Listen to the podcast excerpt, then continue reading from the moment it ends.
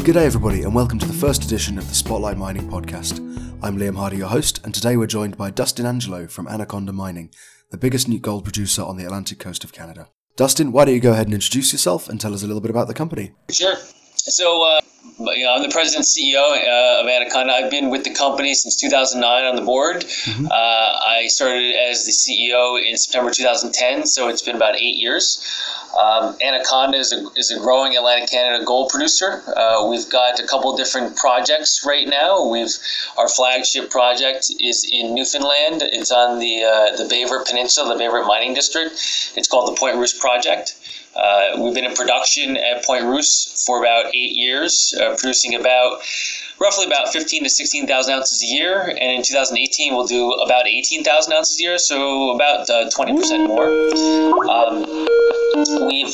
We've got full-scale infrastructure there. We've got a 1,300 to 1,400 ton per day mill that makes a Doré bar. We've got tailings capacity for about the next 15 years with the new in-pit tailings facility. We have an operating port that was built a couple years ago as part of a construction aggregates project we were doing, where we were selling our waste rock as an aggregates product. So that port can accommodate Panamax sized vessels. We have a lot of significant infrastructure. We got about 5,800 hectares of property at the Point Rousse project. We're into our second deposit there. That's about 3.5 kilometers from the mill. We've got a lot of other prospective ground that we're currently exploring and plan to kind of continue production right in that local area. Also on the Baie Verte Peninsula, we have an area called Tilt Cove. It's a property that's about 30 to 40 kilometers from our Point Rousse project and from the Pine Cove Mill. It's in an area that's called the Nugget Pond Horizon, where the old Nugget Pond mine used to be. It's a mine that was producing at about 11 grams per ton. So we're in an area that's got potential high-grade resources, and so we're looking to find another Nugget Pond mine. And if so, given that type of grade, we'll be able to truck the ore back to our Pine Cove Mill and continue to utilize the facility for another project. So that's where we are, our main project area in Newfoundland. Then last May 2017, we acquired a company called OREX Exploration, and with that came the Goldboro project. It's a high-grade project down in Nova Scotia in Guysborough County, where we acquired roughly about 870,000 ounces between measured, indicated, and inferred. It's got the ability to expand. We've been drilling on it for the last year plus. We have drilled roughly 12,000 meters in our first campaign. We've kicked off a second campaign, which is another 10,000 meters, which we're partway through right now. We've been able to demonstrate that the deposit is open in all directions, and we continue to add mineralized areas. We're going to come out with another resource fairly soon, but we haven't put out a resource since last year. We're also in the process of developing the mine, so we put out a PEA in January that had very good, robust economics, very low cash operating costs per ounce, as well as all sustaining cash costs per ounce. We've submitted our environmental registration application, so the environmental permitting process is kicked off. We are in the middle right now of doing a bulk sample, and we're starting a feasibility study. So the goal is to have the project into production by about 2021. So those are our key areas right now. We produce roughly 16,000 to 18,000 ounces a year when we bring on Goldboro, assuming we continue with the production at around the Point Rousse area or the Baie Verte mining district. We'll be up to about 50,000 to 60,000 ounces a year once Goldboro comes in. So that's our two main areas, and then we've got some exploration assets right now that we are setting up to be essentially spun out.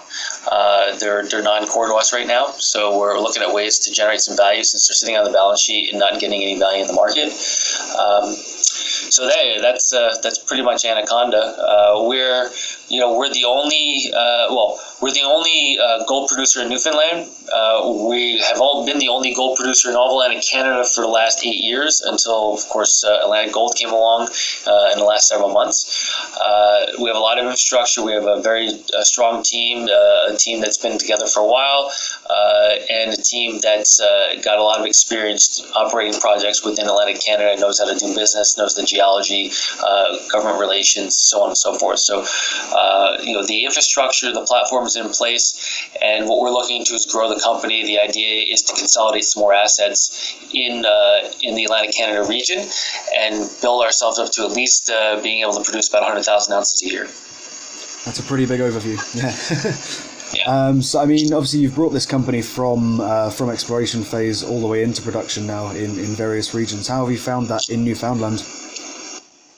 Oh, Newfoundland as a region, the area. So our most of our history is in Newfoundland, and as an area, as a jurisdiction to operate, it's very good. We've got very good government relations. It's a mining-friendly area. When you look at the province as a whole, it's got a lot of the government's got a lot of things in place to sort of promote mining. And then within our area on the Baie Verte Peninsula, it's a historic mining area, so it's people are accustomed to mining. They like it because it's providing economic activity to the area.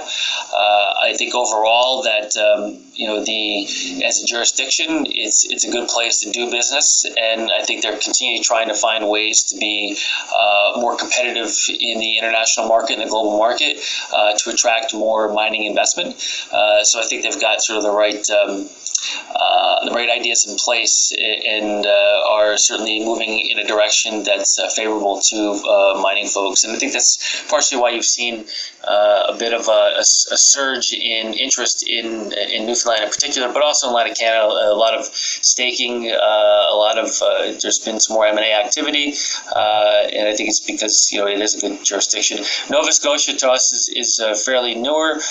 We haven't been there for very long, only about a year. But we do see the similar characteristics where it is, especially in the rural parts, the desire to have more economic activity and to support mining is certainly there. And do you feel like you're a big part of the community there? I've seen recently you've been hosting swimming competitions and.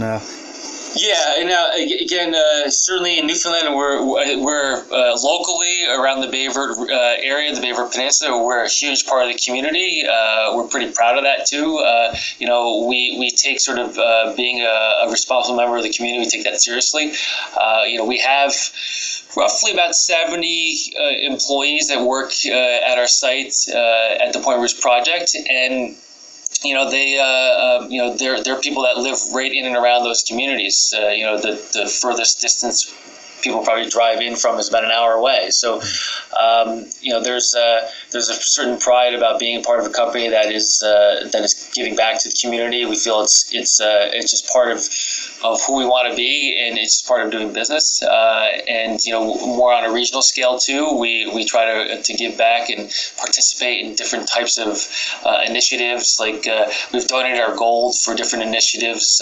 We've donated to certain causes that are more regional in perspective. We started to do that also in the Nova Scotia area as well. As we start to ramp up there and build our presence, we're starting to give back there as well. And certainly in that context too, there's more of a First Nations community involvement as opposed to on the island of Newfoundland, so we're trying to get involved there as well. We kind of it's one of our core values, and we try to live it every day. That's great. Yes, I mean looking at the mining industry as a whole right now, a lot of juniors are losing out on a lot of projects. What do you think are the key things to look out for in the junior market and producing market right now? Well, I think if you're an investor, I mean, the key thing I think is you got to find companies, and I think this is something that we bring to the table. You got to find companies that have competent management that is a good steward of the capital that's been provided to it, and you know, says it does what it says it's going to do. You know, it's, you know, I think we've been able to execute a lot on what we said we were going to do. We've been growing the company. We've been generating a lot of cash flow. We're developing our second project, and we're working hard on more M&A activity to consolidate the region. And you know, first and foremost, I think it's, you know, it's the management team, the stewards of your capital, and having somebody in place that can really drive your company forward and build the value that you're expecting. So, you know, I think that's the first stop. And then from there, it's about, you know, finding companies that have good projects, that have the ability to scale, have access to capital. And, you know, hopefully we'll get a good tailwind with a comeback in gold, and all will be good again. Yeah, that was going to be my next question about gold itself. So obviously there's a lot of talk about it bottoming out at 1200s at the moment. Can you see it up or down? Do you have any... Well, you know, quite honestly, it's a hard thing to predict. And if I could, I guess, you know, I'd probably be sitting on a beach somewhere drinking, you know, free drinks with umbrellas in them, and not having to worry about it if I had that kind of crystal ball. But, you know, I think that for Anaconda, you know, the gold price in Canadian dollars is certainly in a good spot. It's been higher, and we were making a lot more money before, but we're still making money. And being in this sort of roughly $1,500 to $1,700 Canadian dollar gold price for us over time has been very good. So I don't have many complaints from that standpoint.